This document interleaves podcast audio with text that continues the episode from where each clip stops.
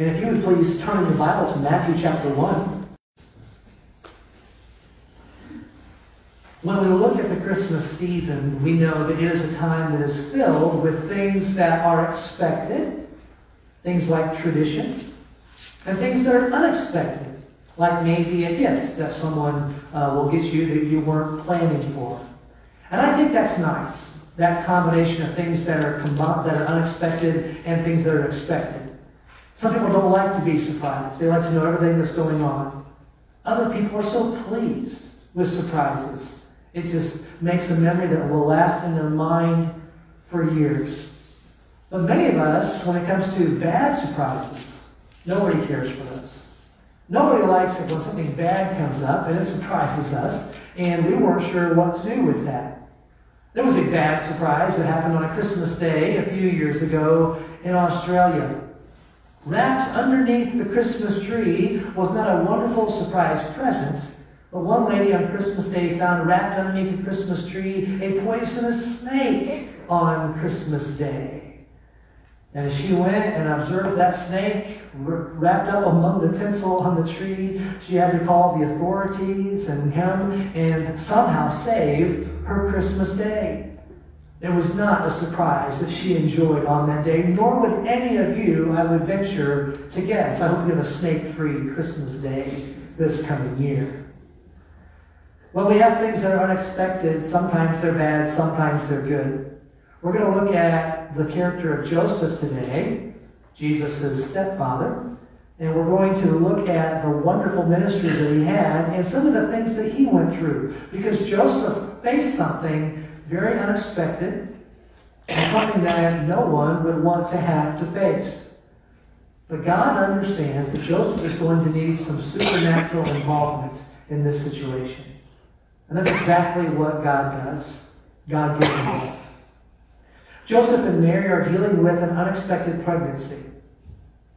God is going to talk to both of them in two different ways, and we'll talk about both of those because he knows exactly what is needed. They're going through a confusing time, something that was very unexpected. And yet, when it came to being a follower of Jehovah, when it came to being a Jew, there were some things about the coming Messiah that Joseph and Mary did know. If they were able to look in the Jewish scriptures or uh, go through that teaching, there were some things that were very, very clear. They could look in the book of Isaiah and they could see that the coming deliverer that was promised was going to be born of a virgin. That was very clearly spelled out for them. They could also look in the book of Micah. And for you and I, it's been divided into chapters, Micah chapter 5. And they could see that the coming Redeemer would come from Bethlehem. And they can also see, as they look in the history of their people in 2 Samuel chapter 7, is where we find it, that the coming Redeemer would be a descendant from David. They could reverse back to the beginning of Genesis when sin came into the world and a snake came and met Eve and tricked her and she sinned, and because of that, sin came into the world. But they can read just a few verses later how God promised that a Redeemer would come. So there could be fellowship once again between us and God. Even though we are sinful, God would make a way for that fellowship to be there. They would know some details about the coming Messiah. But in this instance, at the beginning of our time, Joseph is in a very confused state. He is not thinking about the coming Messiah. He is thinking about the situation that has been placed upon him, and he is not sure what to do with that. And so God gives Joseph this amazing dream. I want to read verses 18 through 25 of Matthew chapter 1 says, Now the birth of Jesus took place in this way when his mother Mary had been betrothed to Joseph. Before they came together, she was found to be with child from the Holy Spirit. And her husband Joseph, being a just man and unwilling to put her to shame, resolved to divorce her quietly. But as he considered these things, behold, an angel of the Lord appeared to him in a dream, saying, Joseph, son of David, do not fear to take Mary as your wife. For that which is conceived in her is from the Holy Spirit. She will bear a son, and you will call his name Jesus, for he will save his people from their sins. All this took place to fulfill what the Lord had spoken by the prophet. Behold, the virgin shall conceive and bear a son, and they shall call his name Emmanuel, which means God with us. When Jesus, when Joseph woke from his sleep, he did as the angel of the Lord commanded him. He took his wife, but knew her not until she had given birth to a son, and he called his name Jesus. Experts tell us that everyone dreams. I personally have a hard time remembering my dreams. There are some people who can vividly tell you what their dreams were all about. But experts say that everybody dreams. It happens during a time in our sleep that they call REM, rapid eye movement. It's a deep part of our sleep. And as they have done some research on these, they find that the average person will have between three and five dreams per night. These dreams can last just a few seconds. They can last as long as 30 minutes. And sometimes the dreams that we have, maybe you've had this experience, will reflect something that's going on in your life. When we look at um, the dream here, it's something very special that God does. But this is not the first time that God would use dream, a dream to get his message across to someone. We're very, very familiar with Father Abraham, the father of the Israelites, the father of our faith as well, if you follow Jesus Christ today. Abraham was given a dream that would tell him about that covenant that God was making with him, with his people. We know that God wonderfully used a dream when it came to the character of Jacob. Do you remember Jacob and Esau, those two fighting brothers? And the fighting got so bad at one point that Jacob had to run for his life. He was in danger. And as he was going, running for his life, and going to find a wife, he went to sleep one night, used a stone as his pillow, and God gave him a dream. And that was that wonderful dream about Jacob's ladder, the angels descending and ascending. Now, if I, if I had to ask you who's probably the most famous dreamer in the Bible, we wouldn't look at the New Testament character Joseph, but we would look at the Old Testament character of Joseph. Joseph was called a dreamer. His brothers, when they took him and sold him into slavery, they said, Let's see what will become of his dreams. I think Joseph might have been acting in a young and immature way when he told his brothers and even his dad that he had a dream that they're all going to bow down to him someday. Maybe not the best move. We find Joseph in the New Testament in a place where he is facing something very, very difficult. And God, in his infinite wisdom, allows Joseph to have a dream to get just the right amount of information. And it's in God's timing. I find it very interesting that God had told Mary the same kind of information that he told Joseph. But Mary found out at a different time. She found out before she conceived. And it was also a different mode. Do you remember how Mary found out? The angel Gabriel appeared to her. He still said, Fear not, because all angels have to say that because we would respond uh, by being frightened by seeing an angel. But an angel appeared to Mary. But here God uses a dream. It's interesting, the variety in God's plan. Find very much recorded about Joseph. There's not a lot. You can look up in a concordance, and his name just appears a, a handful of times in the New Testament. We don't see him uh, very much uh, in Jesus, in Jesus' ministry. We don't find him at all. We do know he was there when he was growing up. This good man had nothing to do with Mary's pregnancy physically, and yet he would be the one who would be responsible to raise Jesus to teach him what a man is supposed to be. But there's no doubt that Joseph is an important character for us. When we look at this dream, we can see a before and a during and an after. In Matthew 1, we find, first of all, the before, and this is what I think is fair to call a time of confusion.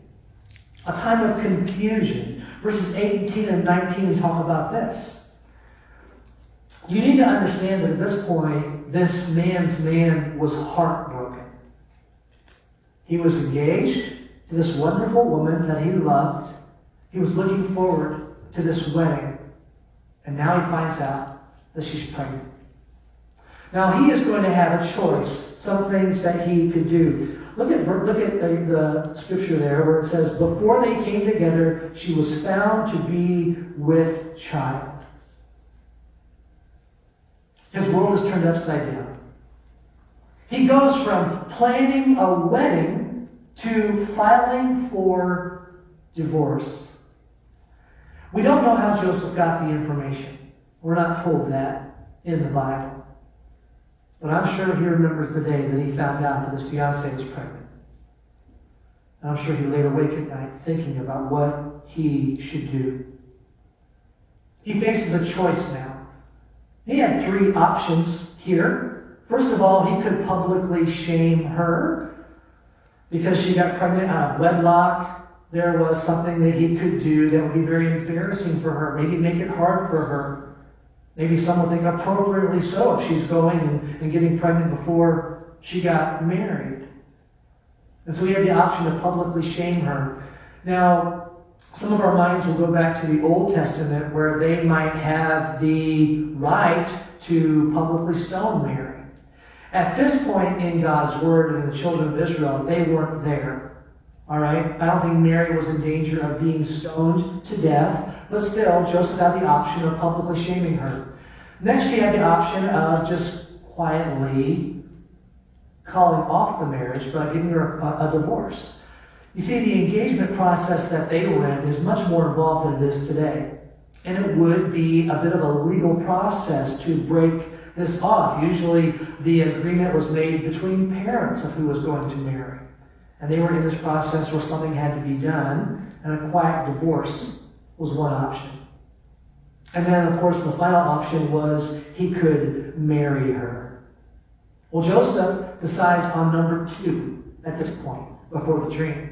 He's going to give her that uh, divorce. Look at verse 19. Being a just man and unwilling to put her to shame, resolved to divorce her quietly. Joseph's life is wrecked. Either the woman that he loved got pregnant with somebody else before they got married, and that's going to be a huge problem for him. Or else he's going to continue on and get married and live his entire life with the stigma that this girl was pregnant when they got married and it wasn't his. We know very little about Joseph. We know he was a carpenter. I am thinking that he cried.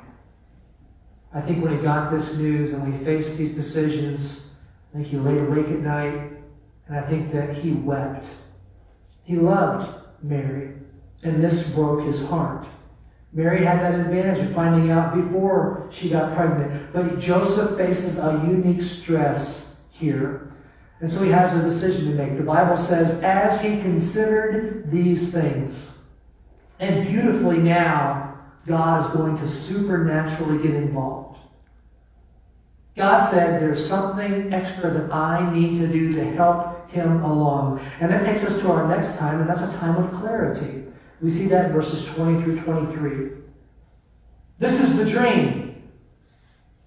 And a few different things we see about that clarity. First of all, as the angel speaks, he calls Joseph by name, but he also describes Joseph a little bit more. He says, Joseph, son of David. He brings up Joseph's heritage. And there's a reason for this. Because even though Joseph physically had nothing to do with Mary's pregnancy, now because of Joseph's family tree, Jesus would have legal right to the throne. And so in this dream, when the angel speaks to him, he talks about his family name. And then next, he gives him some direction. He says, Do not fear. Now, he says specifically, Do not fear to take Mary to be your wife. But I think along with that, when the angel appeared to him and says, You don't have to be afraid, I think there was a whole lot of fear that the angel could just squelch right there. The fear of a child that wasn't his that he's raising. The fear of the scandal that he lived with in his marriage. Or the fear of losing the woman that we know he loved, Mary. Literally, the text says, The fear that you're doing, stop it. You do not have to fear. Don't be afraid of either one of those. In fact, just go right ahead and take Mary to be your wife. I can remember before I got married and even before I was engaged, uh, being frightened at one point when I asked Tina to go out on a date with me for the very first time. We were friends together in a group. We had already spent a lot of time together. I knew I liked her. I was pretty sure she liked me. And I remember that point. We were at church, and it was in the basement of the church, and there was some kind of a, of a get together going on at the college, the Bible college where we attended. And I wanted to ask her to go with me.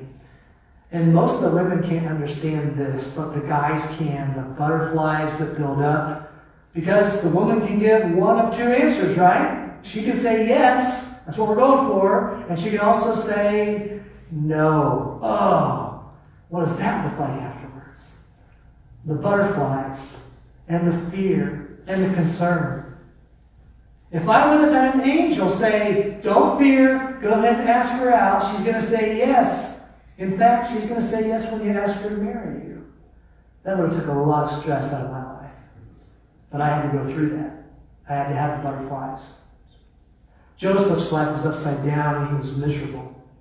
But at this point, God says, I'm going to help you out. Do not fear to take her as your wife. And then he gives some explanation next.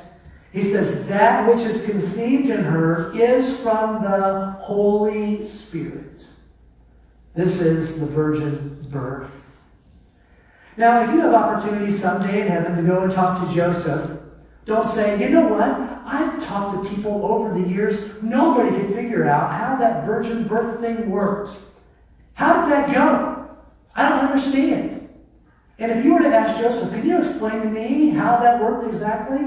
My guess is he'd tell you, no, I can't.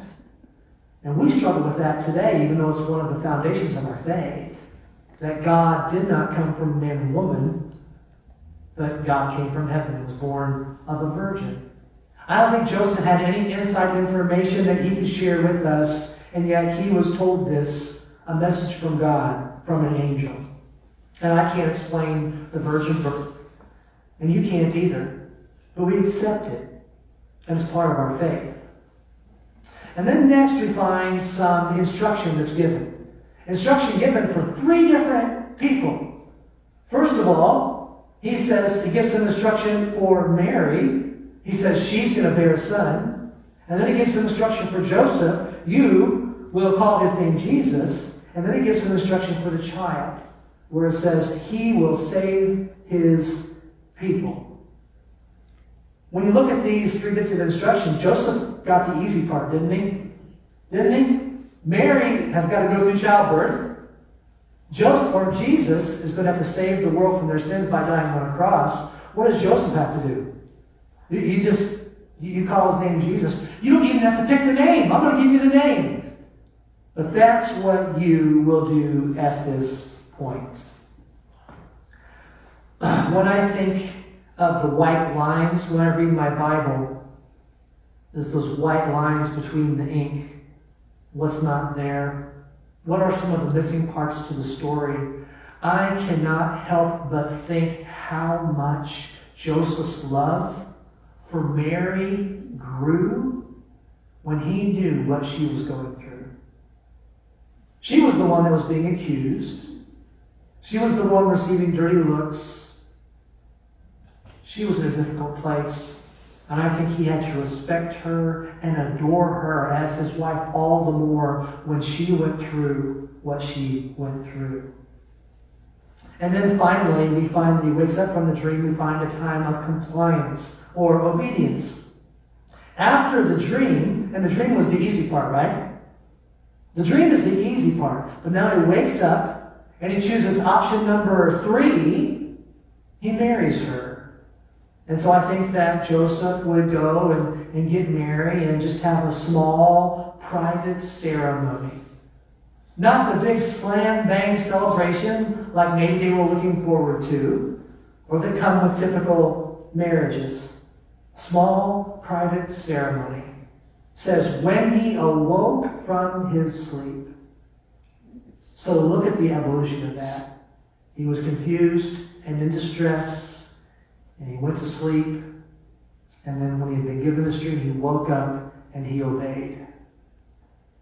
And it's not that it wasn't difficult. It's not that he didn't live with a stigma at that point. It was not an easy road.